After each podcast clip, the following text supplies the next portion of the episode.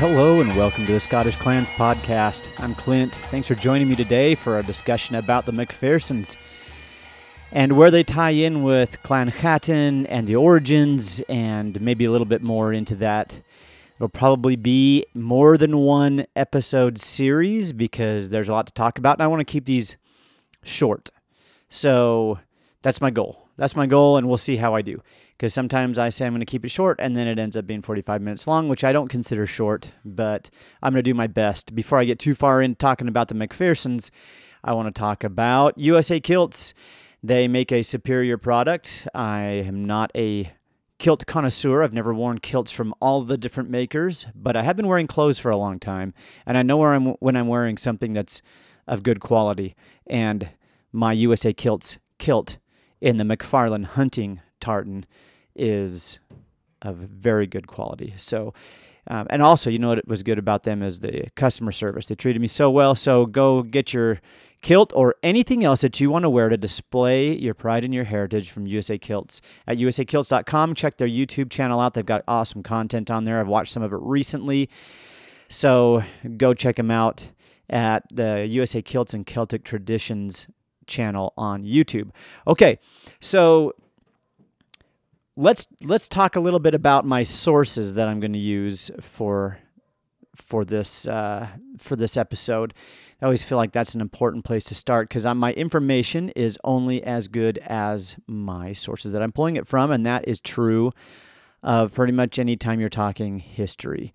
So the primary source, when I say the primary, I don't mean like it was a first-hand account. I mean it was the the one I'm going to the most because words matter. It's that's an actual technical term, primary sources in in history. Um, so the first one is a, a, work, an article that I found. I've got a PDF to it, and all these things I'll try to provide links to you guys for them. But the first one that I'm going to mention is a work, an article that I have in a PDF file by a gentleman named Reynold McPherson. It's called Clan McPherson, 1215 to 1650. Now, this is just one chapter in a in a in a multi, you know, it's an actual book. I don't know if it's an actual hardbound book anywhere. I haven't seen the whole thing. All I have is a PDF on this section of it. But I I think this is really good. It goes way beyond your Wikipedia or standard Scottish clan website where you're going to get just a very brief overview of a clan and use most of that stuff's regurgitated passed around from basically a lot of that ties back to the Collins Scottish Clan and Fam- Family Encyclopedia that we've mentioned several times on here. This goes way past that, so I really like this. I recommend to uh, recommend it to you, and I would I'll, if I can, I've had these PDFs for a while now, so if I can figure out where the go back online and find out how I got them, then I'd be happy to provide links for these in the show notes. So go ahead and check the show notes out and see if I did that for you. If you would like to read more on this, because of course there's way more in these articles than I'm going to have time to get to. Another work that I read in preparation for this was a work by Alan G. McPherson, and I think this is this work is quoted by the first one that I mentioned. Alan McPherson's one is titled An Old Highland Genealogy and the Evolution of a Scottish Clan. And the final one, which is also more of an academic work, is called McPherson Country Genealogical Identities, Spatial Histories, and the Scottish Diasporic Clanscape by Paul Basu, Department of Anthropology, University of Sussex. All right, so this you you guys know if you've been if you've been with me for more than one episode, you know I love talking about origins. At first, this this everything that I'm going to talk about was originally designed to just be one of those short, hey, here's five cool things about this clan, and then it involved uh, because I had better sources on this. I was able to dive into it a little deeper, and I just decided I want to talk about this a little more because um, the Clan Chattan Confederation of clans was a major power in the central and eastern highlands. And if you, one reason you should be interested in this, if, even if you're not descended from any of the Clan Chattan clans, the if you have ancestry from anywhere in the vicinity of this part of Scotland, then your ancestors would have been the history of your ancestry would be very influenced by the history of Clan Chattan. So it's hard to uh, once again it, the history doesn't fit into these nice little tiny boxes region by region clan by clan and so if you want to know about anything that has to do with the central or eastern highlands what I what I would call the central and eastern eastern highlands then you probably ought to know about Clan Chattan. Now, I might have just mentioned something that might confuse some of you. I talked about Clan Chattan and I talked about different clans that were a part of it. If you don't if you're new to the subject, Clan Chattan so I'm pronouncing that with a guttural ch because that's the I think the I'm just doing my best. We could go Clan Chatton, Clan Catton. I'm gonna, I'm gonna stick with the guttural one just because I guess it comes from the Gaelic, and so um that's how it would be in Gaelic as a guttural ch. But this is a confederation of clans. It's not one clan. It started off as one clan, and I'm going to talk about that but it evolved into a confederation of many different clans. Some were originally descended from this kindred known as Chattan, Clan Chattan. Others married into it and became a part of it. So eventually they were blood part of it, but they weren't part of the original kindred. And then other other parts other clans that were members of this confederation just joined because it was advantageous to do so. And there wasn't really any linear connection, genealogical connection to Clan Chattan. It just seemed like a good idea at the time. Hopefully, it worked out well for him.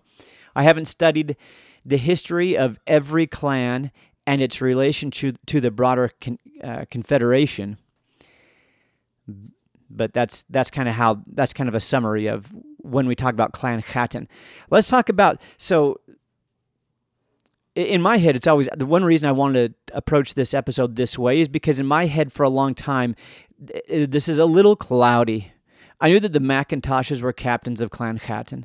I've even done a an episode. One of my earliest episodes was talking about the feud, the old, old, old feud between the Camerons and the Macintoshes, which involved other elements of Clan Chattan. And I got into a little bit there, and I talked about how the Macintoshes became the captains of Clan Chattan. But how do the McPhersons fit into this, and how do they go from where they started to where they came to be associated with? How does all that work? So that's what I want to get into right now. The the Clan Chattan. When we think about it now, like I was mentioning earlier, we talk about the Central and Eastern Highlands. That's not where the story starts. The story starts in the Western Highlands, in what came to be known as Cameron territory, in a part in a region of Scotland that's called Lochaber. Some of you may have heard this term when you're learning about different weapons and you hear about the Lochaber axe. So this is this is the country where this kindred starts. Now it's interesting because in its origin you have people marrying in with elements that would later become the clan Cameron, which is this all this is ironic because the Camerons as far as I've been able to learn about them, they were actually a confederation of clans too. They weren't just one clan, and they were always called Clan Cameron and forever and ever. No, they uh, they were actually a, a group of kindreds, and this isn't. I, I, don't mean to spend a lot of time talking about the Camerons here. Just it's it's relevant to this time and place as it relates to the Clan Chattan. But the Camerons, the they had the McSorleys, the McGillonies and the McMartins of Letterfinlay. The McMartins of Letterfinlay, in the early days of Clan Chattan, intermarried with them. And one branch of the, the Chattan Confederation, the original group, was slow to move eastward, and they were the ones. I'll, I'll, I'll unpack that in a little bit. So, yes, Clan Chattan starts in, in an area of Scotland that came to be associated with the Camerons. And the Camerons grew to power in that area largely because this kindred, this network of kindreds, this confederation pushed farther east. Well, let's take it back to the very beginning. In 1215, in the early 1200s, the MacDougals were the dominant clan in this area. And they were establishing a, a uh, priory in Ardchattan, or it's called the Ardchattan Priory. Now, the official date on that, if you look this priory up of its establishment, is 1230, but it was getting going before that, and the McDougals invited and put in position of as the Bailey of Ardchattan Priory, a person named who who would later be called Gilla Hatton Moore. Whenever you see that Moore surname, there's a few things that could learn that could mean rather. That could mean um, the great, like he was large in stature. It could mean that he was great in because he was the founder of this line and he was a big deal, so they call him great. Maybe he was a man of extraordinary capability, talent, um, or he, or it could mean senior.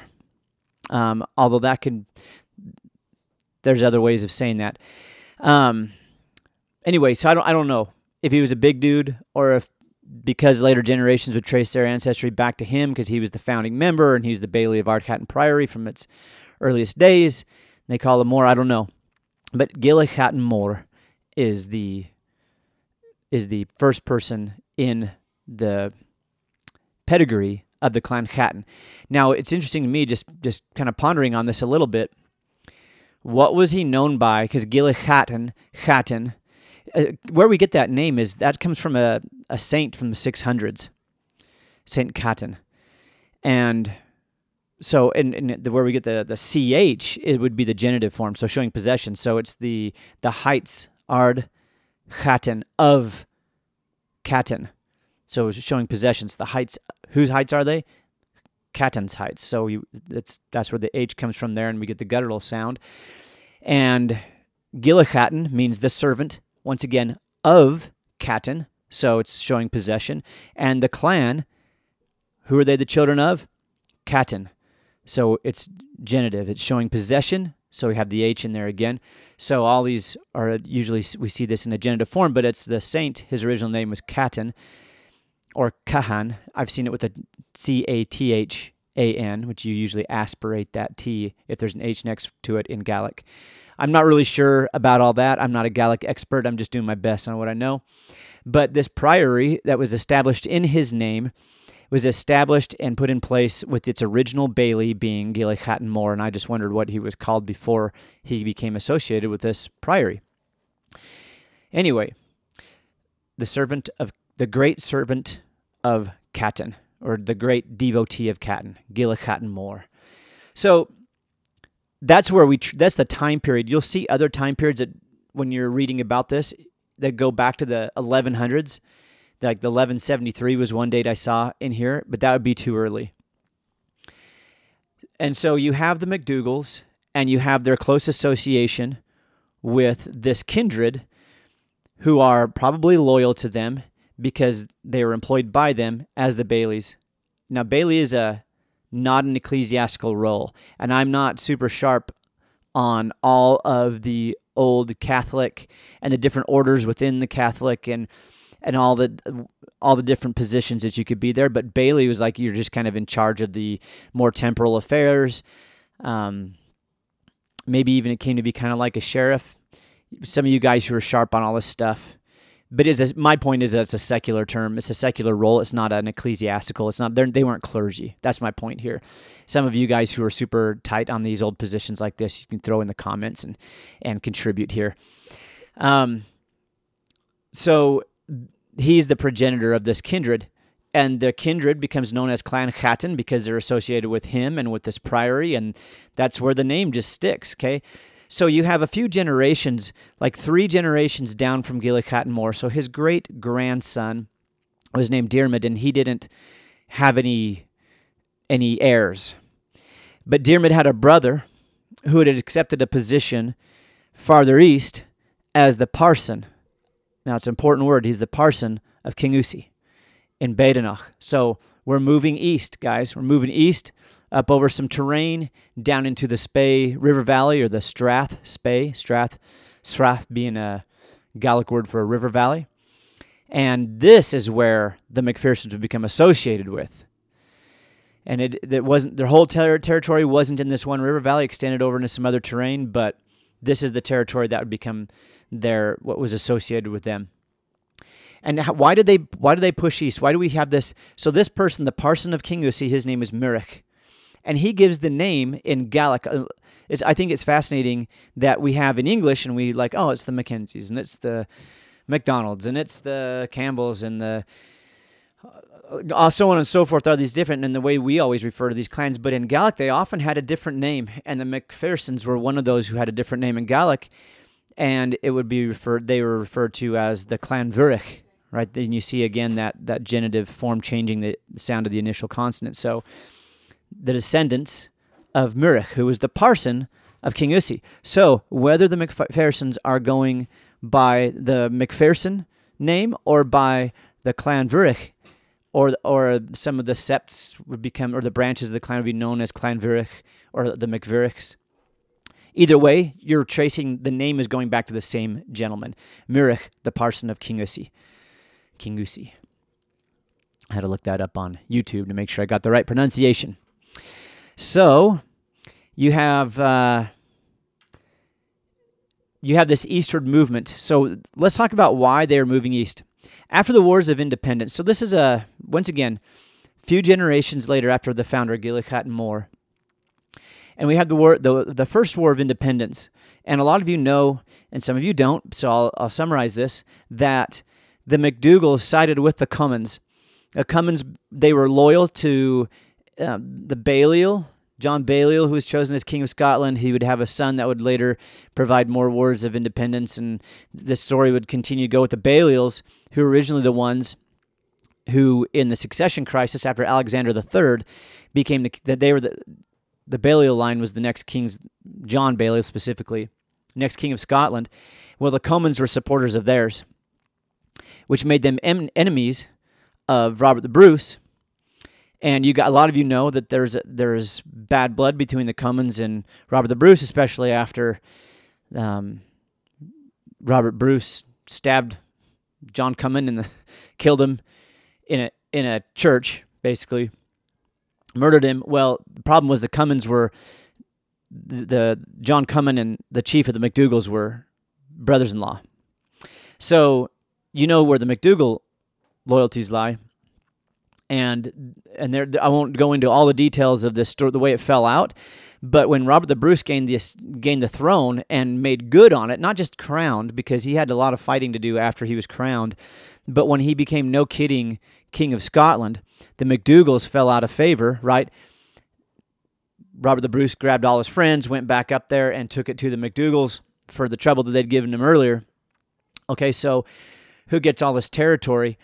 And so that's where you see the Campbells get a lot of that territory because they were loyal to the Bruce, so to the McDonald's. They were loyal to the Bruce, so they got a bunch of this McDougal territory. Well, if you're this Chattan kindred and you want maybe want to provide a little distance because you can see the way all this is going between you and the McDougalls, um, so you start to distance yourself there. Another thing that um, so the reading went was that Robert the Bruce offered the this Chattan uh, kindred that they could have whatever territory in Badenoch they could take from the Comyns. The the Badenoch was um, the so the source the the Reynold the Reynold McPherson source, the Mc, Clan McPherson 1215 to 1650. That source, I'll just quote a little bit out of it. It says he and he Robert the Bruce encouraged other clans to attack the Comyns, especially in their homeland, Badenoch which I had to look up the pronunciation there. I would have just called it Badenoch, but Badenoch was how I found it on YouTube. So if you could go east and you could physically take territory from the Comyns, um, then you could have it. And and the Clan Hatton members who were part of this eventually were given legal title by Robert Bruce to the lands that they took in Badenoch from the Comyns. I think it's interesting that we see Badenoch being referred to as the homeland of the Comyns because the Comyns were a very powerful kindred and had territory all over Scotland. They operated on a national level. And so kind of like kind of like uh, later the Douglases would. But even the Douglases had a, a homeland themselves. The Campbells the same. All these huge hugely powerful families or clans in Scotland that but they they did have a place they were tied most back to. I haven't studied the Comyns enough to follow and know whether that's a solid argument that that was their homeland, but I do know that they were entrenched there. That was a territory of theirs, and it'd be interesting to be hard, maybe hard to find documented, but their their kin base in Badenoch. One way or the other, the Mc, McPhersons get in there and they they fight the Comyns. They take it over. Now, here's let me go in a little bit more of the genealogy and, and unfold it. So you have this clan Chattan that we're referring to this whole time, right? And maybe around the time that maybe this is why Murich finds himself as parson of King Usis because he's part of this. His kindred gains gains by force land in this river valley, and and he gets appointed there because a lot of these ecclesiastical appointments were made by whoever had had the power in that area, and so we see people who in, have secular power appointing their guys into ecclesiastical roles. So the Clan Clanhatton, so you have uh, once I once again I said Diarmid was the great grandson of Gillichat and and his brother Murich. Murich had a son named Ewan Ban. Ewan Ban had three sons who became provided the basically the the general division of Clan McPherson for generations clear up until the 1745 Jacobite rebellion. This is really interesting. So these three sons of Ewan Ban, the son of Murich, were Kenneth, anglicized as Kenneth. You had John or Join or Ian, and you had Giliesa, the servant of Jesus, which is often anglicized as Gillies. So I'm just going to use the English versions of these. So you have the the kindred or Sliacht of Kenneth, the Sliacht of John, and the Sliacht of Gillies. These are the three divisions of the McPherson clan. And they were in these divisions um, actually before the whole movement was made, this the whole transition was made to Badenoch. And here's here's what I'm talking about. Back in the original homeland, uh, by Loch Lochy on the southeast shore of Loch Lochy, if you look on the clan map today, the one I have, it says McMartin right there.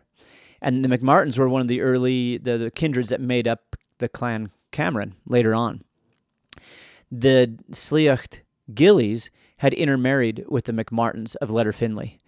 And so they and they were the last of these three branches to move east into Badenoch.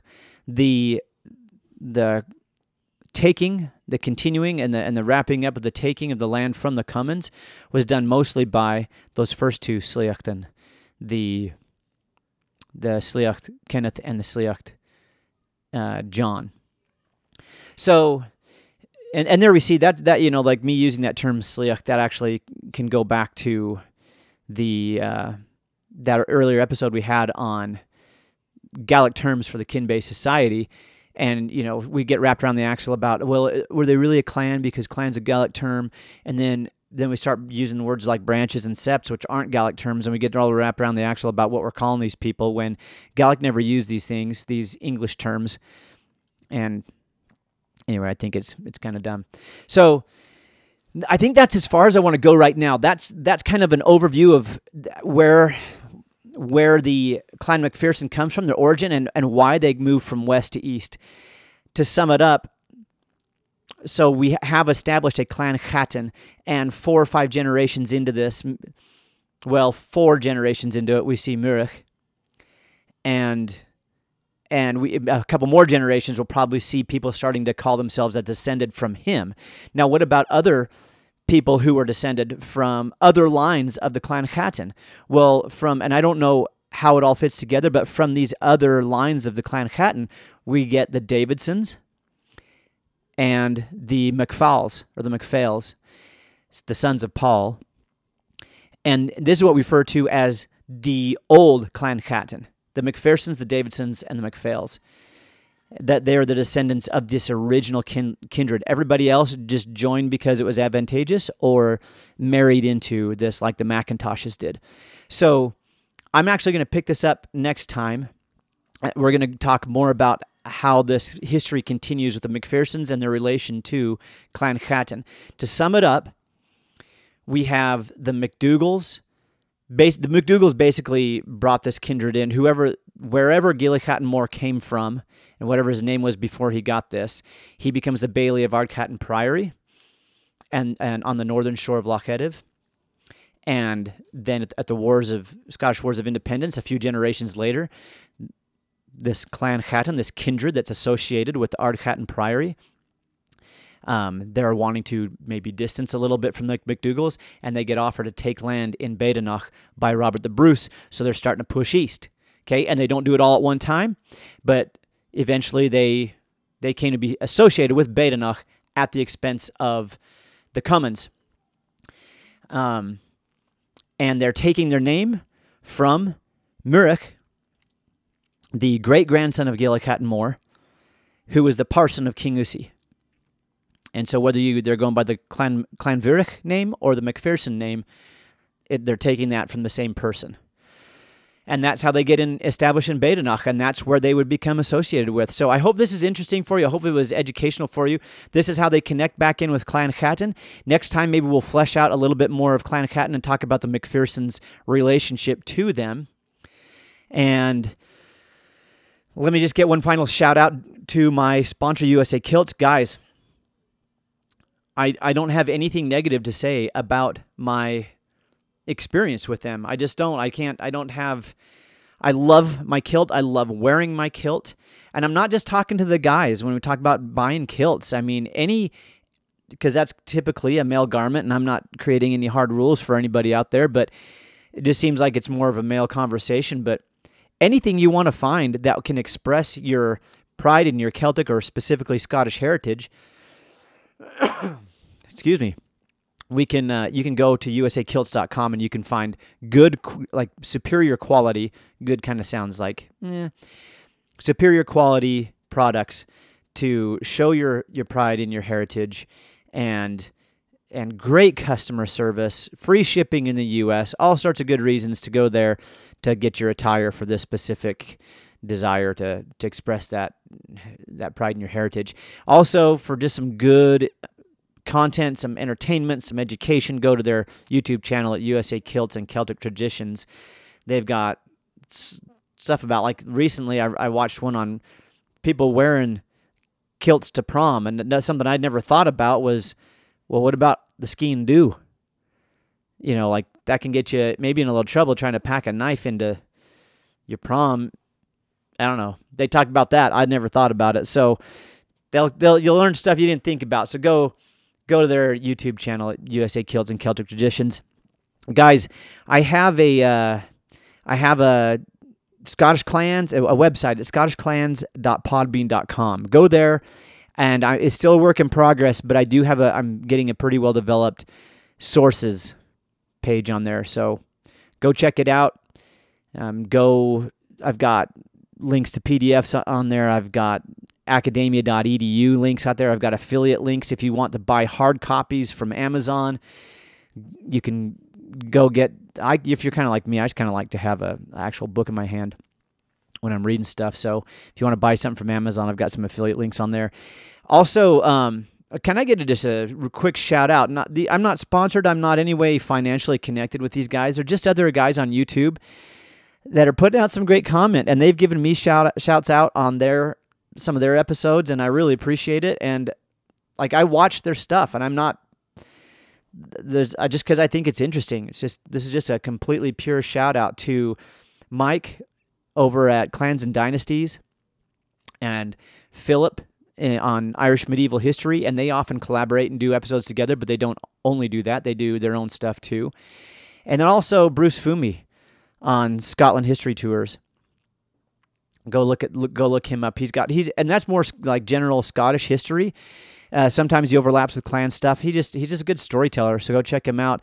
Um, Mike and Philip they get real academic if you want to like do some some no kidding um, scholastic type getting into it, and a lot of their stuff covers especially Philip on Irish medieval history. He covers more Ireland, but I'm interested in that too. Mike on clans and dynasties, he does do Scottish stuff on there. So go check him out if you want to get in contact with me, you can do that through the Podbean, scottishclans.podbean.com, or you can go leave me a, a review on Apple Podcasts. Of course, it would be a five star, and give me a written feedback on there. And then I have a thriving uh, Facebook group on there just called Scottish Clans. So search it up. And, and until next time, Martin Leven Drasta.